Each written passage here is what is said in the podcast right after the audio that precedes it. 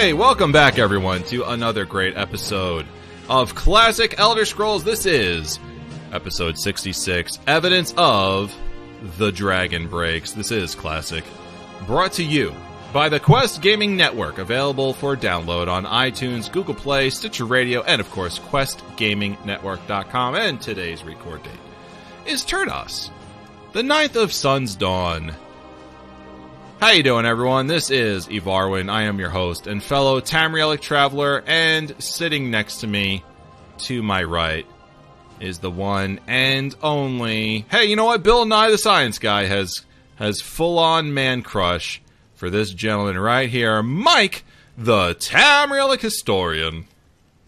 I thought you were going to introduce Throngar, who's sitting next to you, especially with like the guitar screeching and going Throngar. Throngar! Yeah. All gussied up for the occasion, it, it, it were as it were to appear. Uh, it wouldn't be polite for me to drag my muddy boots and soiled armor through, you know, your house. So, Well, I, I appreciate that, of course. how, how you doing there, Mike? well, I'm doing pretty good. You're doing all I've right? been uh, enjoying the uh, the new update here. That uh, we're going to have a little tour, I guess, tonight, and uh, you know maybe uh, check out some of these Dragon Break things, and uh, you know, doing pretty good. Yeah. Um, absolutely. You know, today's today's goal is to we've been uh, talking a lot about about Dragon Breaks, and today's goal is to take Elder Scrolls Online and through established lore. I mean, Mike, you went from you went in every game: Skyrim, Morrowind, Oblivion, right? Uh, Elder Yeah. Scrolls Online as well. I mean, I mean that's not every game, but you know that that's quite a few of them in the series we're looking to establish that even in Elder Scrolls Online, evidence of these dragon breaks that we see in single player games are there. You just got to know where to look.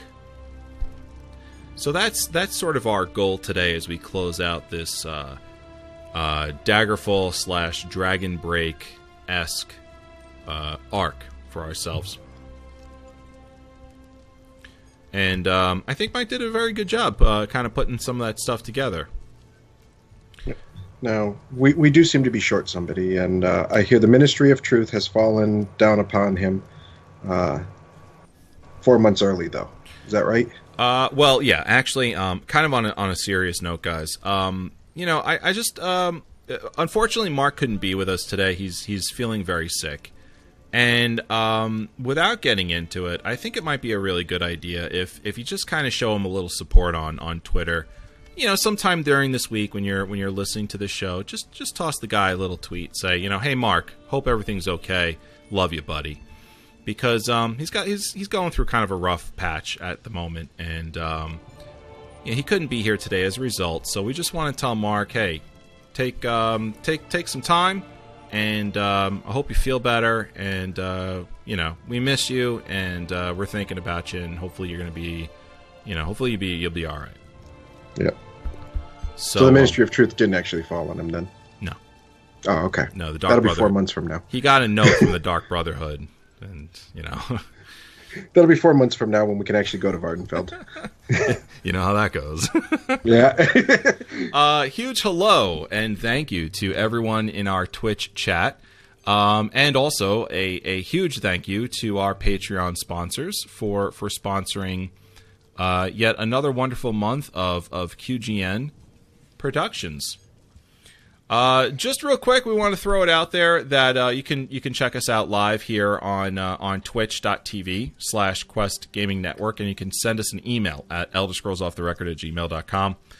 Uh, of course, you can find out uh, all of our wonderful shows at questgamingnetwork.com and you can follow us on Twitter at Elder Scrolls OTR. Uh, Mike, what uh, what's going on today? What's all this nonsense about Dragon Breaks? What are we doing today? So, today we are going to look at the history of chronicled evidence of dragon breaks. Uh, we have a fast question, some crafting table, this week in Tamrielic holidays, a gameplay challenge maybe, and definitely an email. But uh, first, we have to look at the stars, I think. Ah, yes, ah, yes, yes, my friend. Uh, the one and only Jazzledar, the fuzzy prognosticator who does or may not be pooping in sand at the moment. We'll read you Ah. the skooma leaves. Thank you very much. This one is ready to purchase a house in Reaper's March. But first, this one has sugar on his claws. It seems everything sticks to this one, especially crafting diagrams. This this is good, as the house is very expensive. Today, this one drew the six wands of the Mages Guild and the six coins of the Thieves Guild as the guards for today. And the meaning is very clear. Your knowledge is very important to make the money. Save the money now for a rainy day. Protect that money and use it wisely, lest you be left out on the street begging for the same coin you just spent. That was really well written. I really like that. That was good. Like especially like the last the last line here, protect that money and use it wisely lest you be out on the street begging for the same coin you just spent. Did a good job on that, Mike. Yeah, it came to me at lunchtime today. So I, I di- really wait. No, you just broke, brah. You just broke my lore, brah. I mean, I thought, I thought you were that's it. reading. The game's broken. Yeah, that's it. Talk about Dragon Breaks. I, I thought you got that out of reading the skooma leaves. I, I don't want to think about about Mike sitting there at, in a cafeteria thinking about this stuff, eating a Stouffer's uh, pot pie or something. Oh, those are gross, man. yeah, they are. They are gnarly. Um. All right. So I'm going to grab up this week in Tamrielic holidays, if you don't mind, sir. Okay. Uh, all right, so Sun's Dawn the 5th was Othroktide. The people of Dwynnen have a huge party to celebrate Othroktide, the day when Baron Othrok took Dwynnen from the undead forces who claimed it in the Battle of Wightmoor. Also, uh, Sun's Dawn the 8th was day of release. The people of Glenumbra may be the only people to remember or care about the battle between Aiden Direnni and the Alessian army at the First Era. They celebrate it vigorously on the day of release. Sounds kind of dirty. Yeah, I was. I yeah. Those people in Glenumbra. Sheesh. Jeez, man. Between them and uh, some of the other some of the other folks. Hey, hey, who's that dancing in the background over there? You see that? Yeah, who is that that came into the house? Who is that? Lycian, Chaotic Serenity. Ah, yeah. Oh, and she's got yeah. So this is hilarious. So I don't know if you played with Chaotic and her husband Magic. Uh, yeah. They Yeah. So you know they're great people. They come to most of our guild events, and you know they're always around, you know, hanging out and playing with us. But she plays a male high elf, and he plays a female, and it always bugs me because you know it's like I'm thinking, okay, chaotic, yeah, and I, I'm yelling at you know the the female character, and it's her husband. So it's it's always like been crazy. Well, she bought the Duchess uh, thing, Personality. uh, personality, and she runs around with her high elf uh, male doing the Duchess effects, which Yes. is hilarious. Absolutely hilarious. Let's get if uh, if Serenity is listening, come on up to the uh, to the hearth over here, Serenity. I think we need to get this on the live stream. Um, also, for anyone who is um, in the live stream right now, if you're part of the ESOTR Guild, uh, you know everyone is welcome to to come on into my house in Wayrest here. Um, everyone has the uh, the ability to to just visit. Um, it uh, well, that's that's a little it's a little much there, Serenity. But all right, let's, I'll adjust for you. Hold that camera back. yeah, just just a slight bit. um, so I lost my train of thought, but um, you know, I I can have up to twelve people in the house. Uh, so so come on in and uh, and hang out with us for for a little bit. Um, Mike, we've got before we get the show rolling, we've got something quick to mention, right? Yeah, we got two things. So, uh, for those that uh, may not be on Twitter, uh, we opened the QGN store. Show your QGN pride with a hoodie. Your armor is looking kind of weak without that QG D&D t-shirt in both male and female cuts. Or shore up your Fallout shelter with a pile of Fallout off-the-record coffee mugs. All that ceramic for your power armor needs. So go to questgamingnetwork.com and click on the shop tab. So it's great to see that we're going to have uh, all kinds of stuff that we can wear and bring to the office and stuff like that. Oh yeah, yeah. Finally, um, you know, just on on a, on a quick note, um, you know, finally we're able to uh, do this, where we we uh, got a shop put together. This has been a long time coming. We've had people asking, uh, you know, hey, can, can I is QGN going to make a shop? I think it'd be cool if I could wear like an ESOTR shirt or a QGN logo shirt. And um, you know, it's been a long time coming, so we finally got it out there, and uh, we've got a lot of great stuff um, on on the store provided by Spreadshirt uh, for you. So um, go check it out. Okay, uh, if you if you see something you like, uh, we tried to keep the prices as low as possible. So uh, if you see something you uh, you like, we definitely uh, appreciate your patronage. Uh, it goes a long way to helping out um, uh, helping out QGN, and of course helping to bring our hosts from Canada and the United States over to QGN Con. Uh, which is coming up in October. I had a huge meeting with uh, some of the folks over at the New York City Baseball Center where we're going to be hosting QGN Con and um, we're starting to shape, as they say, shape the day for for everyone. So we want to uh, we want to get the hosts over there, uh, and and uh, certainly your your order over at the shop will will definitely provide a little financial help for those guys to get their flight over to to New York City.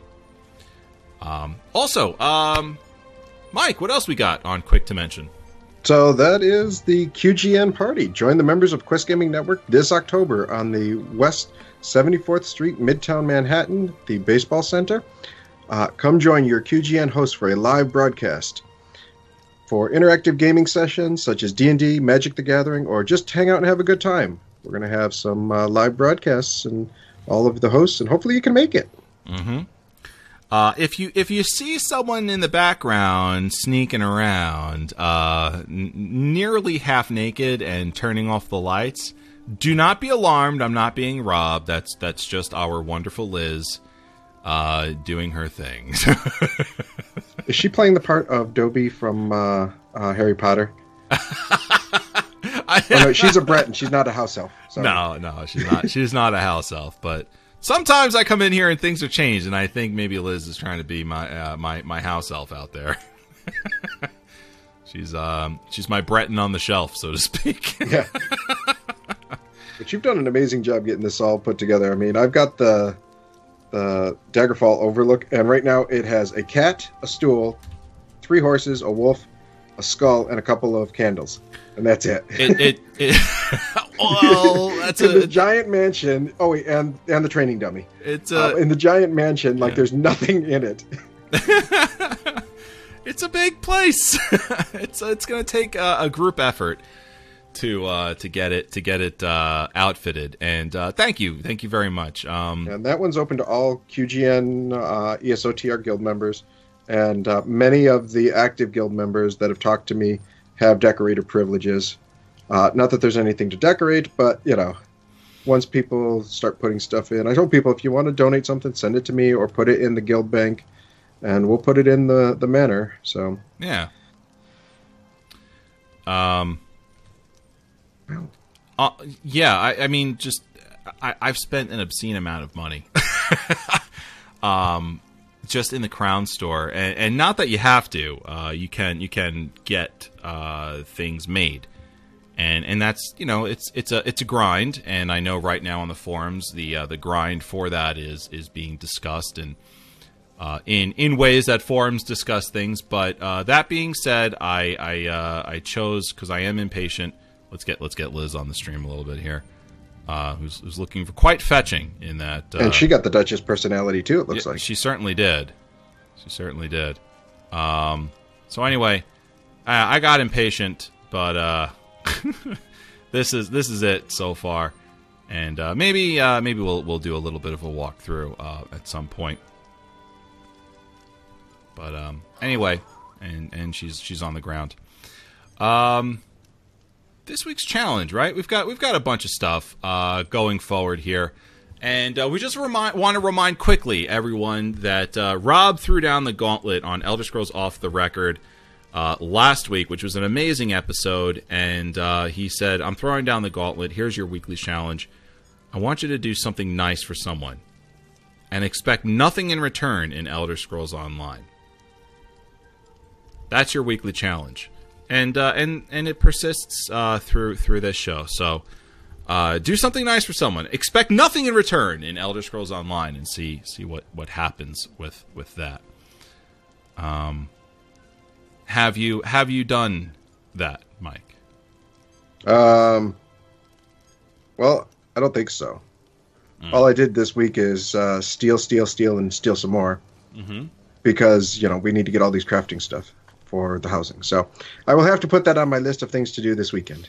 But Mike, I think you may have already done that because you you have uh, pr- you have provided a service for people by stealing things from them. Well, maybe I stole somebody's skull See now now you right out of their head. you've relieved them of that of that burden that weight. Now they can go find another piece of armor. It was so funny because it was like you know I'm going around doing the pickpocketing stuff for the thieves guild as part of you know like okay you know how can I kill two birds with one stone? And it's like go and pickpocket you know ten people from Wayrest. So I go and do it, and all of a sudden like I get this gold item that comes when I pickpocket it, and it's a human skull. I'm like what the hell? and it's a placeable in housing, so I'm you know working on a Mad Wizard's tower or you know a Dark Brotherhood tower. I don't know what I'm going to call it yet. Hmm. A We've mad got another visitor. Who is this person? I, I saw um I saw uh, what you got going on in that tower in in uh, da- the Daggerfall Overlook, uh, ESOTR's Daggerfall Overlook, and uh, if you go up there, we definitely have the beginnings of a uh, dark ritual. Yes, a Being vial done. of blood, a skull, and three candles. yes, it's definitely happening up there. Um, okay, so uh, you know my my gameplay is basically all around me for for the day. Um, so so I was thinking, um, you know, let's uh, let's let's skip this uh, network break, as they say. This this this ad. Let's skip this ad and, and tack it on a bit later on. And I'd like to uh, get into the history of, and maybe while while you're sort of reading um, a bit on on the history of here, a bit on these dragon breaks. Um, maybe I'll I'll sort of you know walk walk through the uh, the house and just sort of show people you know what I've been doing this week in my gameplay. okay, What do you think about that? that sounds good. And uh, you got the the RP walk going. Get your I- strut going. I'm going to get my strut going. I'm going to go into first person here in, in Elder Scrolls Online, and uh, and just sort of show everyone. Okay, so starting in the history of the Book of the Dragonborn, born by Prior Emelene Madrine, Order of Talos, Wayne and Priory, year 360 in the Third Era, 21st of the reign of His Majesty Pelagius IV. Most scholars agree that the term was first used in connection to the Covenant of Akatosh, when the blessed Saint Alessia was given the Amulet of Kings and the dragon fire in the Temple of the One were first lit. Akatosh, looking with pity upon the plight of men, drew precious blood from his own heart, and blessed Saint Alessia with the blood of dragons, and made a covenant that so long as Alessia, Alessia's generations were true to the dragon blood, Akatosh would endeavor to seal tight the gates of oblivion, and to deny the armies of Daedra and undead to their enemies, the Daedra-loving Ayleids. Those blessed by Akatosh with the dragon blood became known more simply as Dragonborn.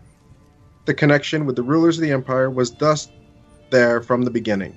Only those of the dragon blood were able to wear the ki- Amulet of Kings and light the dragon fires.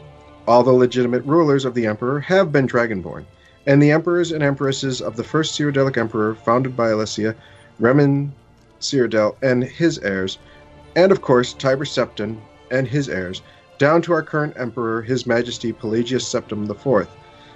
The history of the Blades also hints, although little is known of their activity during the interregnum between Reman's empire and the rise of Tiber Septim. Many believe that the Blades continue to search out and guard those they believe or might be Dragonborn during this time. So, part of the reason I put this in here first is we're in the interregnum, and there's very little written about the interregnum.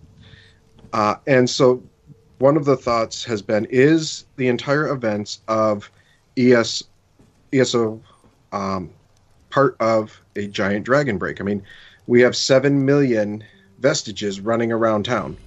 Mean, yeah, we just had five of them sitting in the room together. Oh yeah, Uh, so, you know, is this a giant dragon break? And the second thing is as we were talking earlier, dragon break only can occur with the fact of a change in the way time is perceived by the inhabitants.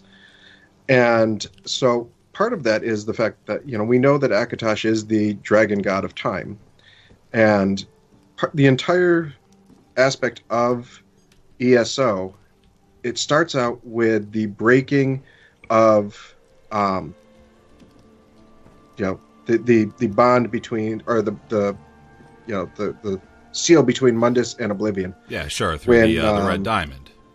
Yeah, when they try and light the dragon fires using uh, the uh, the um, the amulet of kings, and so you know it gives real credence as to the fact that you know this amulet of kings is the congealed dragon blood supposedly that it is you know the symbol of the covenant between Alessia and Akatosh and gives the power to light the the dragon fire keeping the empire safe.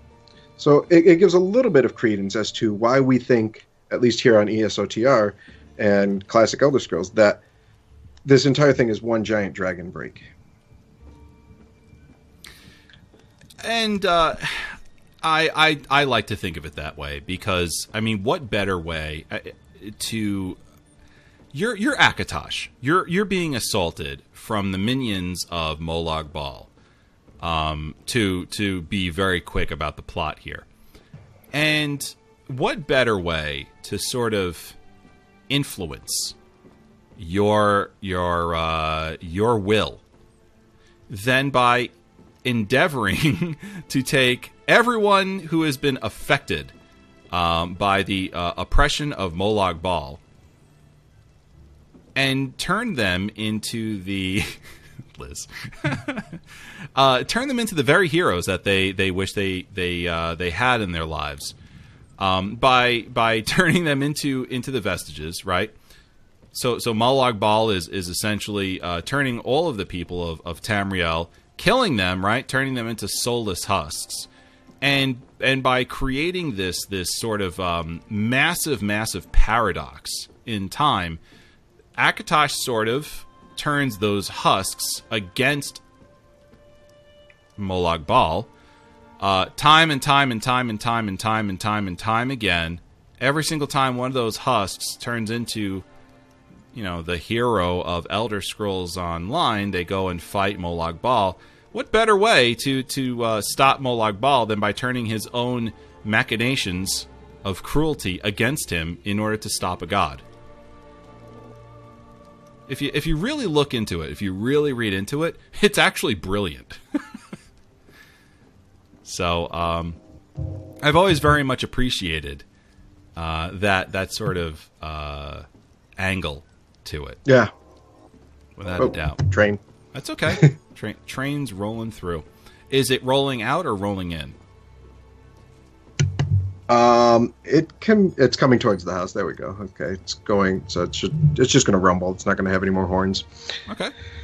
but it's just weird. It's like a lot more recently it seems than usual. I don't know. Maybe that's good. Maybe that means we're actually getting businesses back in the area.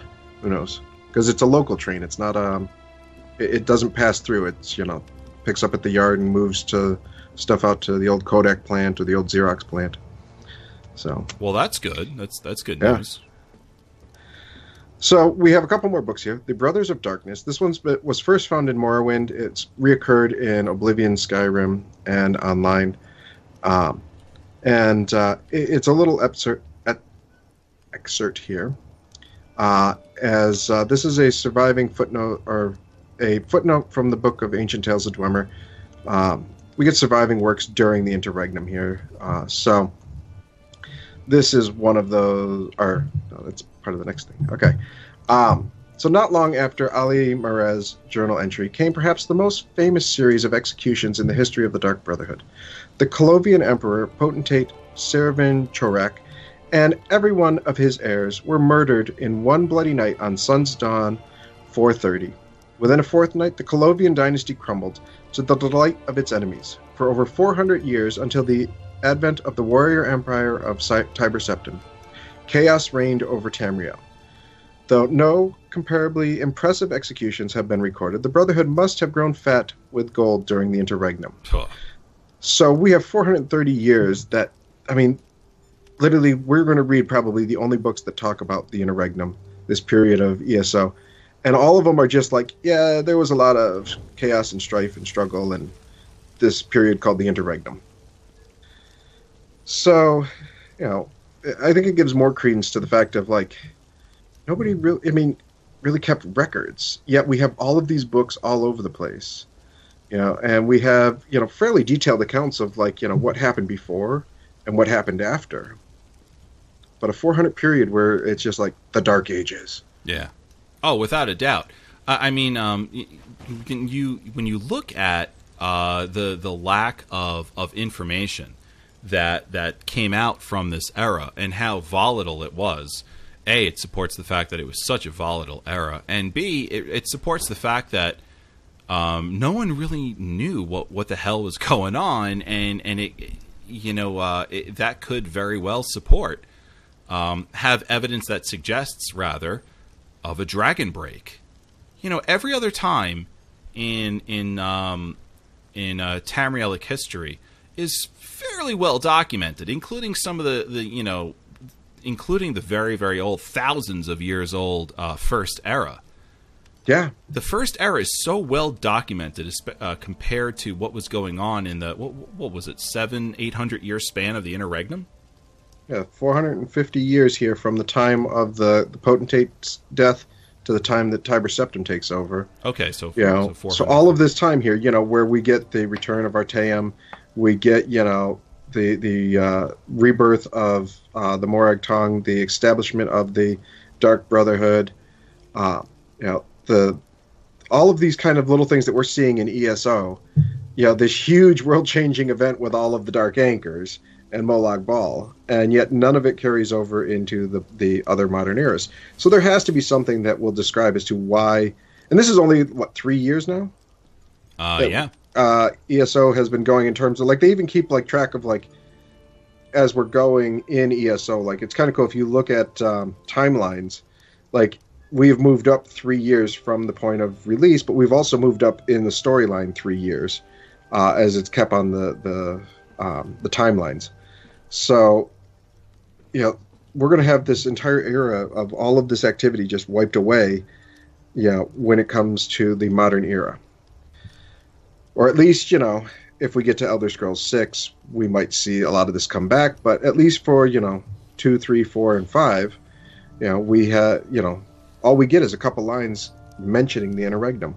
And speaking of which, we have the ancient tales of the Dwemer, which are footnotes uh, from books that survived from the interregnum. And uh, the scholars do not agree on the exact date of Marobar Sul's work. This is the author but it is generally agreed that they were written by the playwright Gor Flem, famous for popular comedies and romances during the interregnum. So, time we're in now, between the fall of the First Cyrodiilic Empire and the rise of Tiber Septim. The current theory holds that Flem heard a few genuine Dwemer tales and adopted them to the stage in order to make money, along with the rewritten versions of many of his own plays. So, I mean, that's three books and just pretty much just little, you know, mentions of the interregnum. So I'm really wanting to know: Are is this guy in the game right now? I don't think I've met him. And if not, does you know the people at ZOS have a plan of putting this uh, actor and playwright into the game? Well, um, good. Uh, one way of finding out is um, you could uh, do a quick search on on uh, on Google for for him. Um, which I'm actually doing now. The, the other uh, way, if that doesn't yield anything, which it's it's really not, is um, making a character with that name. If if you make a character with that name, then no, he's not in the game. Uh, because any any character that um, I think the all the names are taken, uh, including as non-player characters, although the names right. include them. Yeah, the the NPCs, the uh, they actually they, those names are are uh, unavailable, so you can't make you know uh, uh, I don't know insert NPC name here uh, as, as, your character name. So that's, that's one cool. way of finding out. Also, um, I like the idea that he's kind of like a like Tamriel's version of Shakespeare. that that is. I've never thought of it that way, but yes, Yeah, he's got uh, a couple of little books which are cool. yeah. I just got hit in the face with a mud ball by Liz. Uh, I see you back over there on that pillar, Liz. so now we have uh, the Pocket Guide to the Emperor, third edition, the Arena Supermundus, the Tapestry of Heaven, by the Imperial Geographical Society. As Cyrodiil is the center point of Tamriel, taking the best of what surrounds her, so Mundus is the center of the spiritual world, blending the darkness of oblivion with the searing light of Aetherius. It is sometimes called the arena here, for forces are eternally at struggle wealth and subjugation, love and loss, life and death, and undeath, involatile laws of nature, and conversely magical means of breaking those laws.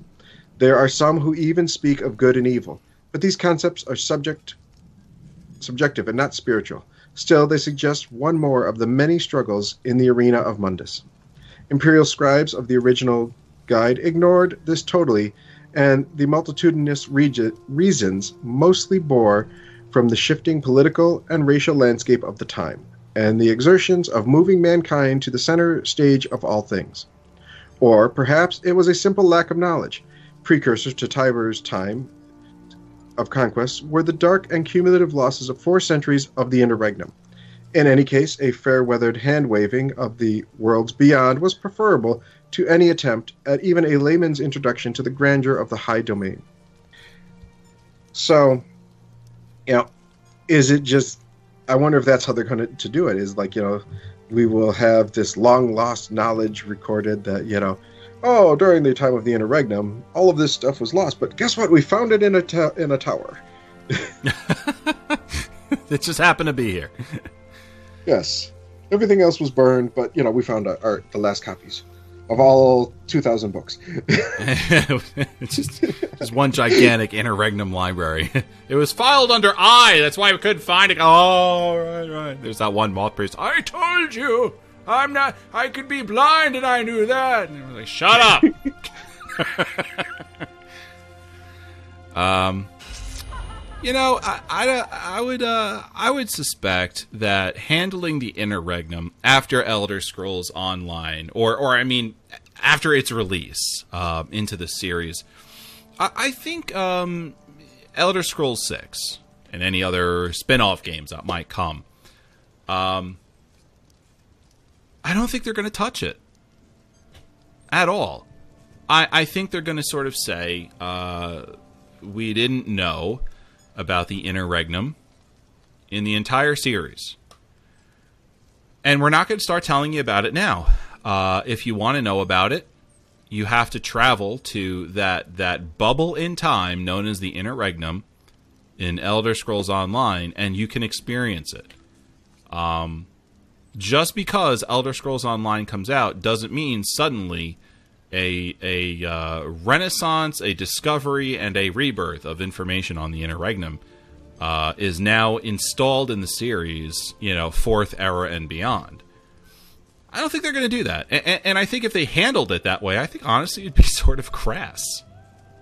Yeah, I think so. I think you know, leave it as you know, whatever events are, are happening in this game aren't going to affect the other game. So enjoy this game for what it is but realize that whatever concoction they're going to make up is n- hopefully not going to be brought forward into the next Elder Scrolls game. Now, maybe some of the mechanics or some of the the very cool features would, but the lore itself will leave this as a time of darkness, loss of you know literature, loss of you know history, and just uh, you know whatever you know aspect that's just listed as the interregnum.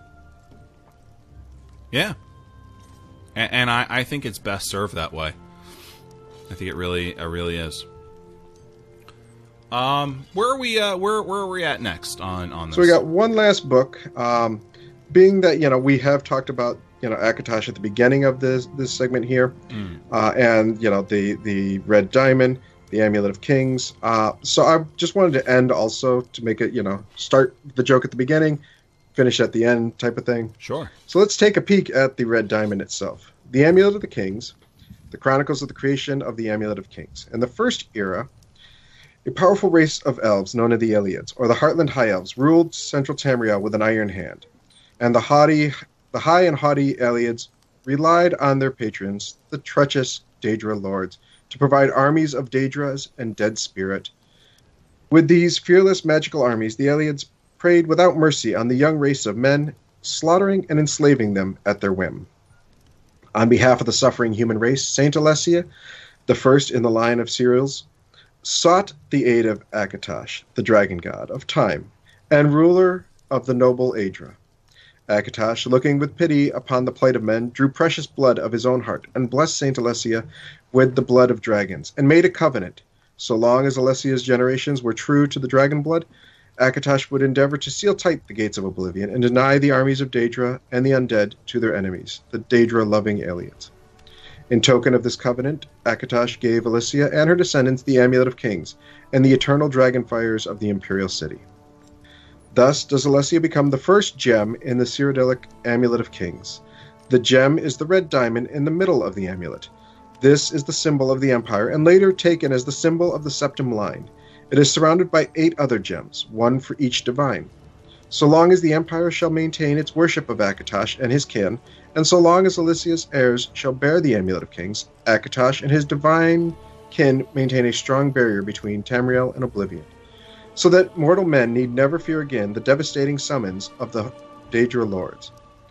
If the Empire should slacken in its dedication to the Nines, or if the blood of Alessia's heirs should fail, then shall the barrier between Tamriel and the Daedric realms fall, and the Daedra worshippers might summon lesser Daedra and undead spirit to trouble the races of men. So, Hmm. I like that little part there where it talks about the amulet, you know, and the eight gems that surround it and stuff like that. So that's why I added it. Okay. And, and again, um, sort of, sort of cementing uh, some of the things that we're seeing here in in Elder Scrolls Online, uh, and, and thereby making more of a case for for this this idea of a dragon break um, being here. You know, a lot of people have have been very critical uh, with me about Elder Scrolls Online, saying I don't know how you could support that game as an Elder Scrolls fan because it tramples all over the lore. And, and usually, you know, my answer to that is, well, does it? Uh, listen, uh, there, there's, there is always. First of all, we, we're we're dealing with um, a break in the covenant between uh, mortals and Akatosh, the dragon god of time. Um, we are dealing with gods interacting with, with one another, f- warring with each other. Meridia gets involved. Yeah. Uh, You know, I mean, there, there's a lot going on here. All right, and just because you know you read books in various games that that say one thing or another about about this time period about this time period doesn't necessarily mean that those books have to be held word for word verbatim. Elder Scrolls always contradicts its own lore. You got one book that says, you know, this is what happened, and you got another book that says, yeah, well, I re- researched that and I didn't actually find that happening. And you've got outright propaganda that comes out from uh, from the Imperials And the High Elves. A- and the high right the Thalmor right and the high elves yeah absolutely so at what point did you did you actually think that you know a volatile time like the interregnum where you know there's just chaos reigns all throughout Cyrodiil you've got three you've got two Daedra and a god involved in in the affairs of mortals. What point did you think that that was going to just play out like a regular story? I mean are you kidding me? So um there's a lot going on here and I, I i'm not saying that there's any sort of evidence that's damning saying this is this is true. I am going to take the old scientific theory and say there's a lot of evidence to suggest so i rest uh, i rest my my uh, theory on on that that Cool. uh, that code hanger um let's just take a quick break We and got talk an ad. yeah, we do. Yeah, uh, let's just take a quick break here and mention uh, tweaked audio and Audible, right? Yep. All You do the first, I'll do the second because I actually wrote something for the second. For Audible, Yeah. Great. All right. Well, well, let's get right into that in just a second. Um, so, so tweaked audio, folks. Uh, I've actually had a lot of people come at me and say, uh, you know, they, they really enjoy. Uh, since we've been getting a little bit more, um, I guess, interactive with with uh, with shouting out our sponsors. Um, I've actually had people like on Twitter and through emails uh, say, and I've retweeted those, so so you maybe you've seen them too. Um, that you know, hey, I really love I really love my tweaked audio headphones. You know, they're they're really great. And um, again, we just want to throw out, okay, for for twenty five dollars, you're going to get an awesome an awesome pair of headphones. Um, they they do have a lifetime warranty, and you are going to get them shipped to you for free. Doesn't matter where you're listening. We got a lot of listeners in the UK, in Europe, in Canada. Doesn't matter where you're listening to us. Tweaked Audio is going to send you their headphones for free. And and the, the best thing about these, and, and what people love about them the most is you really are investing in these in this product. It's twenty five dollars around about twenty five dollars. You can certainly spend more. They've got they've got uh, products there that are more expensive, and you pay for that quality too.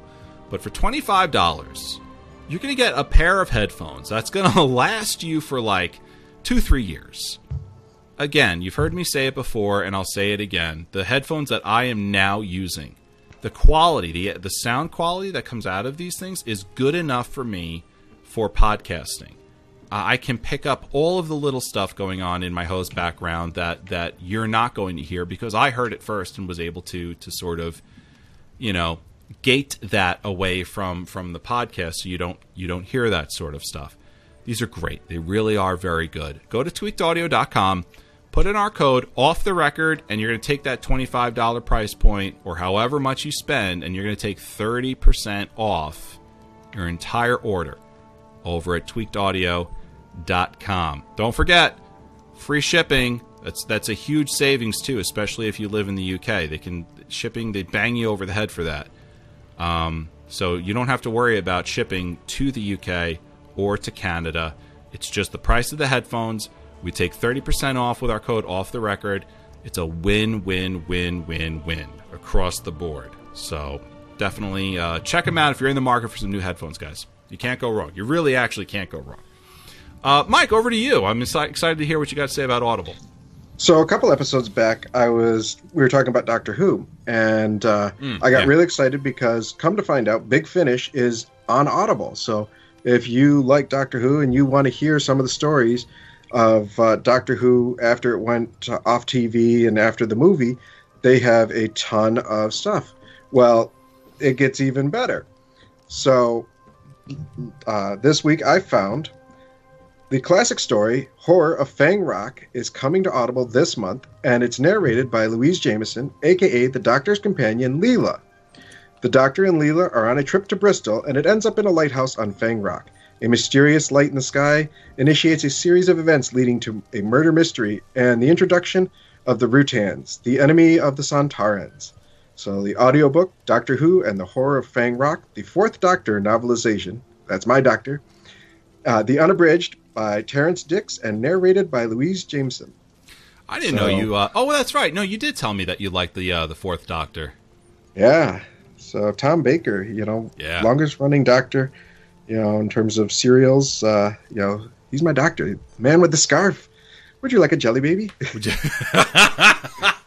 I have to see more more of his his episodes. Um, I really do because the he I just hear so much love from from him, and I'd say probably the strongest dose of like of fourth Doctor episode that I got was um, I did watch a uh, a two or three part series um, with uh, with him and uh, I, could get into it, but I'm not going to. But I did see a two or three part series with him, and, and, it was it was fantastic. It really was. I got the DVD. Um, uh, next time, next time I'll, I'll, I'll have this information ready, uh, and it really was great. However, I did notice that Tom Baker was he was great at that moment, but he was brilliant in the 50th anniversary. Yeah. And he's been doing all of these novelizations and the big finish stuff ever since, you know, for a long time now. So there's a lot more stories on the Tom Baker Doctor than maybe any other Doctor out there. And uh, so to have, you know, the horror of Fang Rock as a novelization read by his companion Leela, uh, available on Audible. So you know, if you uh, are interested in Doctor Who, you know, if you're like a Varwin and myself, and you know, nerd out all the time over Doctor Who, this is a way to get some of the other stories uh, of the Doctor and his adventures. Uh, so go to our site, uh, click on the audio uh, Audible link, and uh, sign on up, and you know maybe get a free Doctor Who book. Absolutely. Uh, and again, that link is going to be uh, audibletrial.com slash quest gaming network to, to get your free audio book today. All right. Um, Mark's not here. So instead of just sort of going through uh, what he had prepared for us today for uh, the Sonarist,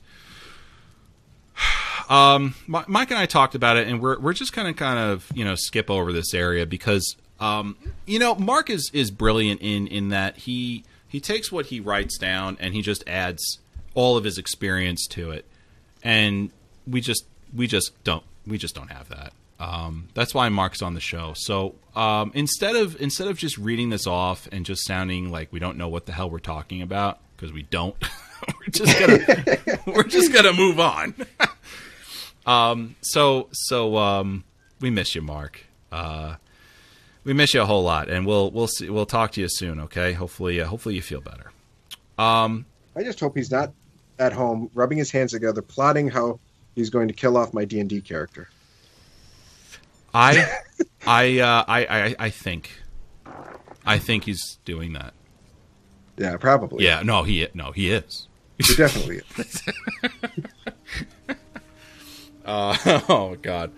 All right. Um, listen, I, you know, I was I was about to throw out a fast question of the week, and then I opened up the inbox, the Elder Scrolls off the record at gmail.com inbox, and Nash, emailer Nash, he writes he writes this email, and I was like, you know what? Right there, that's the fast question of the week.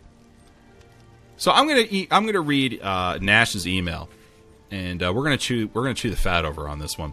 He says, uh, "I have a question of the week for you guys. Has a dragon ever helped you, and how?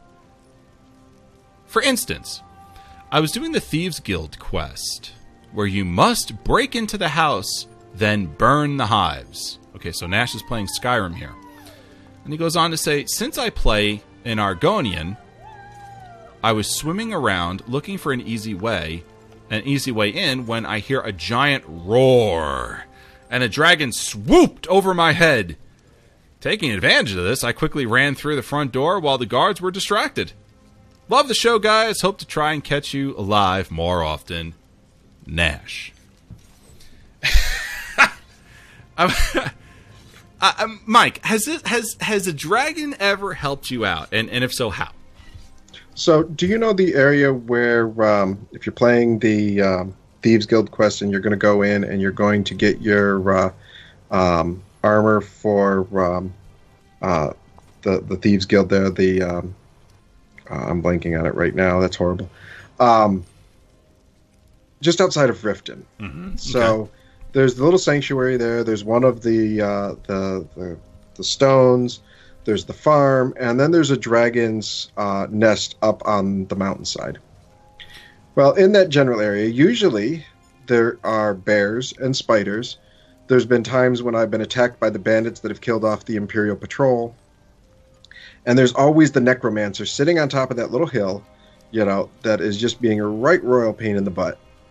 Well, I've had the dragon actually swoop out because, you know, if you get close enough, it'll activate the dragon and take out all of those guys, including the Riften guards and the farmer.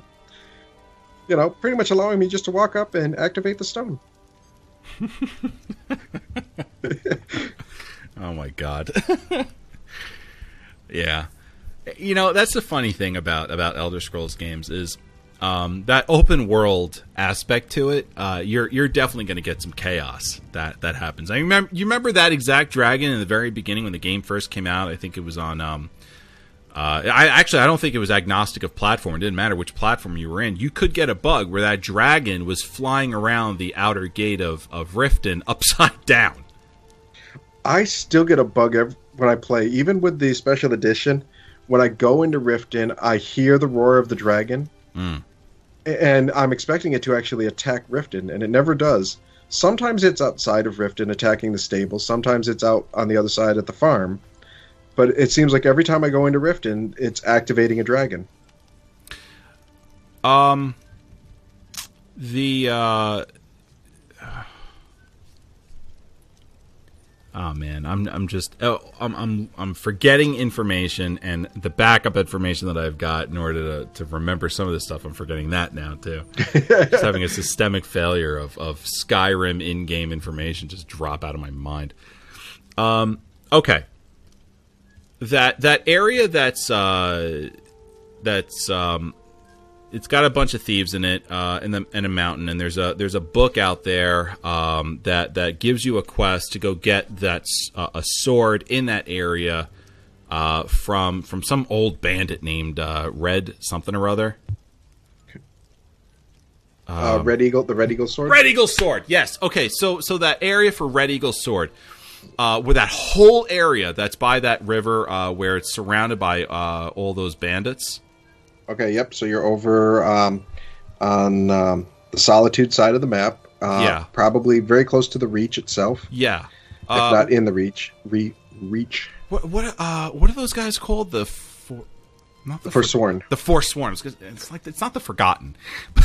the Forsworn. But it's also, you know, the Reachmen or the Forsworn, depending on how, you know, what part, what, how you're Yeah. looking at them. So, yeah, that is true. Um, all right, that whole area. That's a big area. There's a there's a, hard lot of area those. too. Huh? It's a very difficult area for combat too. Yeah, you have a lot of um, impassable mountains. Uh, you've got um, the bridges over there, the stockade walls, and really only like two, one or two, one really known, really good area to enter, and then maybe like a second area that you can enter that that area from. Um, so so trying to get into that area is very difficult. Um, certainly if you're going to you know go in there and just attack everybody. So uh, I, I go running into this area, right? And um, it, it comes off a main road, and, and you you know you see the stockade fences, and and, and of course uh, they see you well before uh, you even have a chance to attack them. And and you know how I play heavy armor, sword, and shield. So I'm getting Yeah, you're the only one who runs in there. Liz and myself, we would have snuck in there, you know, made it all the way through. Everybody would have been dead before they realized it. Yeah. Well, even if even if you sneak in there, I mean, there's only a certain amount of ways that you can actually effectively sneak in there, and um, you have to be on like a like a wall of some kind in order to really snipe them. There's a hag raven across the river, uh, like over over a bridge and and uh, on top of like a small plateau. There's a hag raven up there too that you got to watch out for because she gets involved. Anyway, um, it did a real shoddy job of, of, of dropping the setting for you folks, but but this is this is sort of the area that I go running into. As I go running into this area and initiate combat, I'm getting pelted by arrows. Uh, I'm getting pelted by fireballs, um, frost magic, and then here comes here comes the one Briarheart coming after me. Here comes uh, a few a few uh, NPCs with dual wielding melee weapons. I'm getting assaulted. When all of a sudden a dragon rides into town, and they just turn their attention from me as this dragon just swoops in and just starts lighting this whole field up with fire. and they start, you know, the archers turn and start attacking the dragon. The uh, the the, uh, the the the sorcerers start attacking the dragon. Had had that not happened, I definitely would have been overwhelmed. And I was just about to start running out of that area to sort of get some of the some of the heat off myself a little bit there and maybe start attacking these guys a little at a time instead of just running in the entire area. This dragon, he got all the attention away from me, and I just start going after one of these guys individually, one by one, knocking them off. And they can't they can't effectively kill this dragon. They're attacking him, but they can't kill him. So he's he's being my meat shield for me as I'm just slaughtering them left and right. So that was uh, that was a one really memorable time, um, and it still took me a while. It took me about maybe ten or fifteen minutes to finally clear out that whole area. Oh yeah, I can believe that. You know, there's one thing I must say about Skyrim versus ESO, and it's always been the kind of thing that has bugged me. In Skyrim, many of the top tier mobs are very difficult. The Draugr Deathlord, the Centurion, the Hag Raven. Yeah. Because once you've killed them, they're not coming back. It's going to be you know multiple days of game time before you you know you see them again. Well, they've had to water them down in ESO a bit because ten seconds later, after you leave the area, they're going to respawn. Yeah. For the next guy who walks through. But you know, I sometimes wish that you know that feeling of like, oh my god, I just downed a Centurion, you know, was like the the Skyrim type of you know feeling that oh crap, that's a Centurion, I am going to die. Where the hell's Lydia? Yeah. Well, did you see that gigantic uh, Dwemer monstrosity in the in the Morrowind uh, uh, in the in the Morrowind cinematic? Oh yeah, and I hope he's going to be like a boss, like a final boss type of thing. Yeah. That uh, that it, it it's not just a harder version of a Centurion. That that's the final boss. Uh, kind of like uh, when you do the Wrothgar uh, expansion, one of the world bosses is a Centurion that is just a right royal, uh, you know, he's what a centurion should be in this game. Yeah. Um, who knows? They might leave that as kind of like a, um, a world boss out there. You never know. I got the world boss feeling off that. Yeah. Off that cinematic.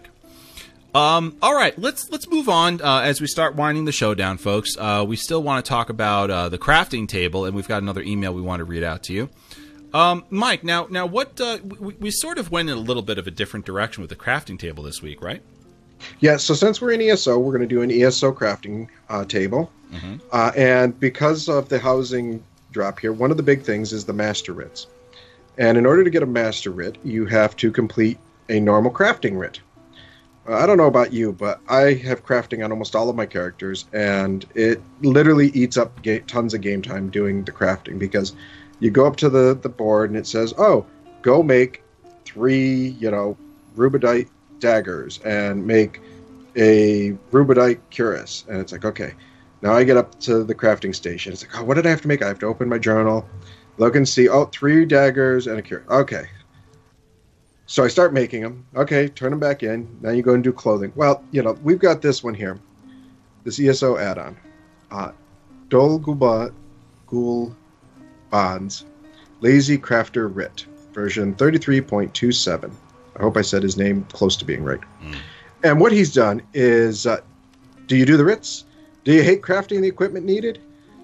Do you not do the writs because you don't like going through all the hassle of making all the equipment for the writs? Then this add on is for you. Once installed, simply visit a, any crafting station. A short tutorial will walk you through the add on. The add-on has minimal UI with the option of turning it on and off in the settings menu. What it does is you go up, you to the board, you select the crafting writs, and then next time you visit that crafting station, you hit a button that says craft the stuff for the writ. And it goes through and, and it pulls everything out of your equipment bag or out of your inventory and crafts the items for you. Uh, so what used to take me hours literally takes me minutes now uh, on each of my characters. So uh, it wow. is a great little thing. And uh, you know, since you have to do the regular writs to have access to a master writ, you know, people are doing a lot of them, and uh, it takes a lot of the hassle of opening up your bag, looking for your ingredients, opening up your your journal to figure out what it is that you need this time, and just you, know, you go up, you click on it, you get the writs, you go over to the crafting station, you click on it, it makes it for you, and then you just have to turn it in. Mm. So, wow, it sounds like it really cuts out a lot of the uh, the the back and forth nonsense. Yeah, and you know you can set it to use style stones that you want, so you can use just the basic uh, eight if you want. So you can do like Argonian and Bosmer. You could tell it, hey, you know what? I've got you know two thousand Nord stones. Just use Nord stones and it'll make everything out of uh, in Nord versions. Um, so you, it's it's got a lot of nice utility, and for any crafter out there, it's you know uh, I, I think a lifesaver. Yeah. Okay. Uh, great. Well, well, uh, that sounds like a really cool uh, add-on. Certainly, it's got the uh, Mistress LeBeau seal of approval. She's in the chat room saying uh, that add-on's great. yeah. All right. Um, okay, so let's uh, let's go into this email from Eli. Uh, he says, "Hi all. Do you think Bethesda would do something along the lines of what BioWare did with the Dragon Keep for Inquisition to set up the world you're playing in?" Thank you for all the great work that y'all do. Eli. Well, I had a feeling I knew what Eli was talking about with the Dragon Keep, but I wanted to do- double check and research it. And uh, it seems that, that I was I was I was right on this. And uh, so, for those of you who don't know what the Dragon Keep was, um, I'll just give you a brief description of, of basically what it was. Um, as you know, okay, uh, BioWare produces Dragon Age. And there's uh, now three games out there Dragon Age Origins. Um, what's the second one called? It was, it was more than just Dragon Age 2. It was, So there was Origins. Ooh, where's Liz when we need her? yeah, She's hiding behind something. That's where where she is. yeah. Um, well, anyway, Dragon Age, Dragon Age 2, Dragon Age 3. We'll just be simple. Um, these these, uh, these games are highly story driven and highly um, uh, they, they the story features player choice. Um, so so your character could could choose to kill off a char- uh, an, an NPC or choose not to, and Choose to get married to that NPC. right or or not. Uh, and, and Maybe marry their dead corpse.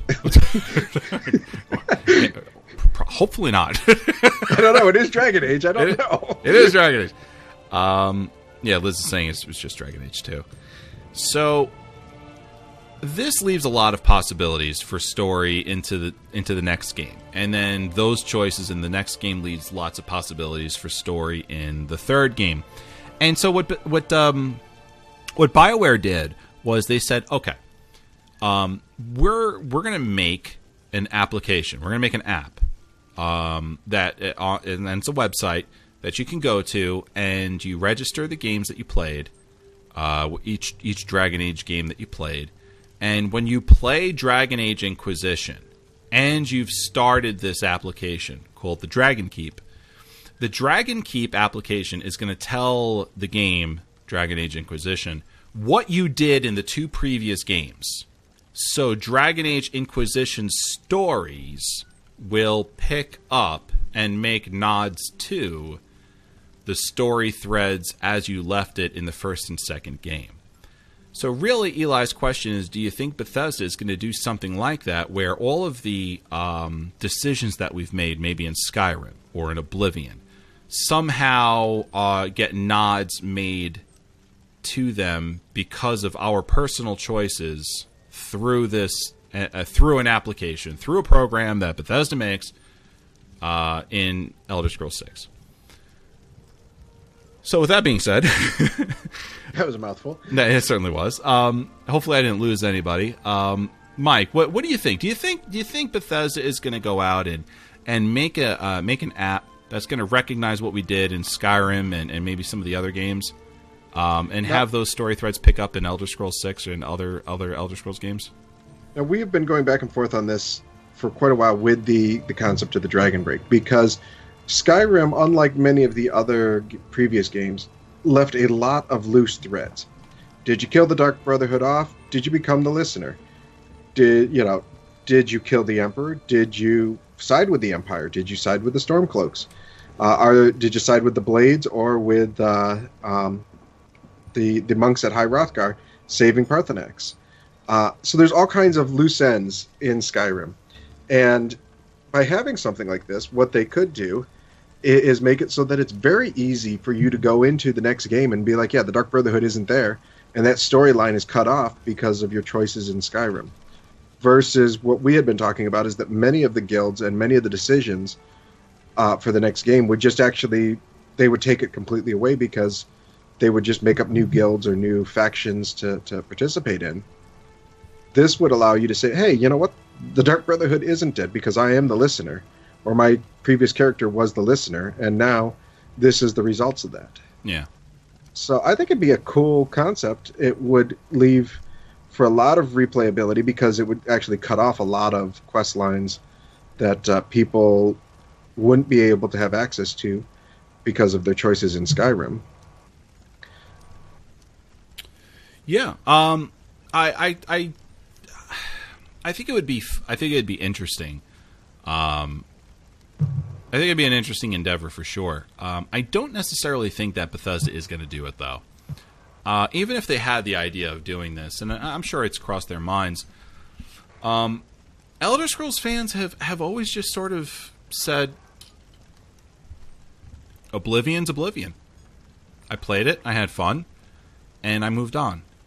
Um, my my choices mattered to me, but if Bethesda doesn't want to pick up on on some of the choices that I made in the game, um, I've already found a way to to men- mentally uh, reconcile that. Um, so I don't necessarily think that that it's it's really much of an issue. I, I think kind of with Elder Scrolls fans, we we've sort of just made this a non-issue. We've got our own um, player uh, player lore, and we don't need to see that. Um, we don't need to. We don't need to see Bethesda find a way to um, turn that into into in-game reality for us. Uh, we we just sort of That's what mods are for, anyways. I mean, Yeah. Liz brings over Anders every time she plays, anyways. Right, right. I, I mean, yeah, you're right. I mean, that's another fantastic point too. Is is that's what mods are for anyway. Um, so I, think Bethesda would probably see that and say, you know, it's an interesting idea, but maybe not just for RIP. So that's what I think, Eli. That's a good question. Absolutely. Um, all right, folks. So so um, short short classic this week. Uh, we know it's been a long awaited one, um, and we're we're sorry it's so short, but hopefully it was a strong concentration of what you have been waiting for, and thus uh, slightly more enjoyable. Um, we do miss Mark, of course, and uh, hopefully he'll be uh, feeling a lot better. Uh, I'm sure next week he'll be on Elder Scrolls Off the Record, and um, you know we'll uh, we'll talk to him then. We'll see him then.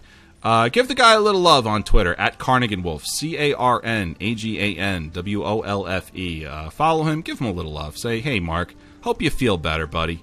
We missed you. And certainly that would be the truth.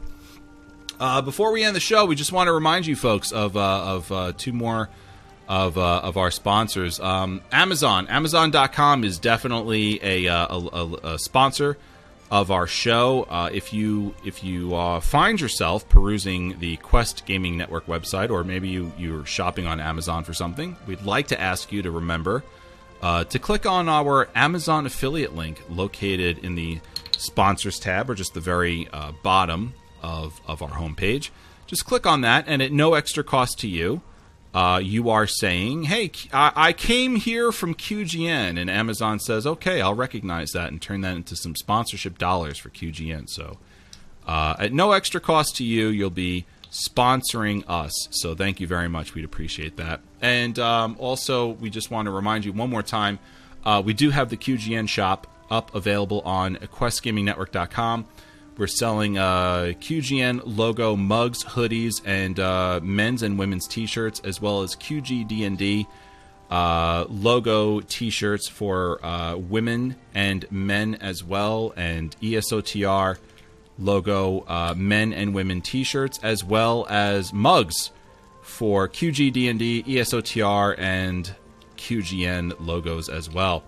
Uh, this is just to start off with. We're going to get a lot more stuff up on this uh, on this website as well. So uh, check it out at questgamingnetwork.com and click on the shop tab at the very top. And uh, we'd appreciate your patronage very, very much. Very much. All right, folks, uh, that is the end of our show.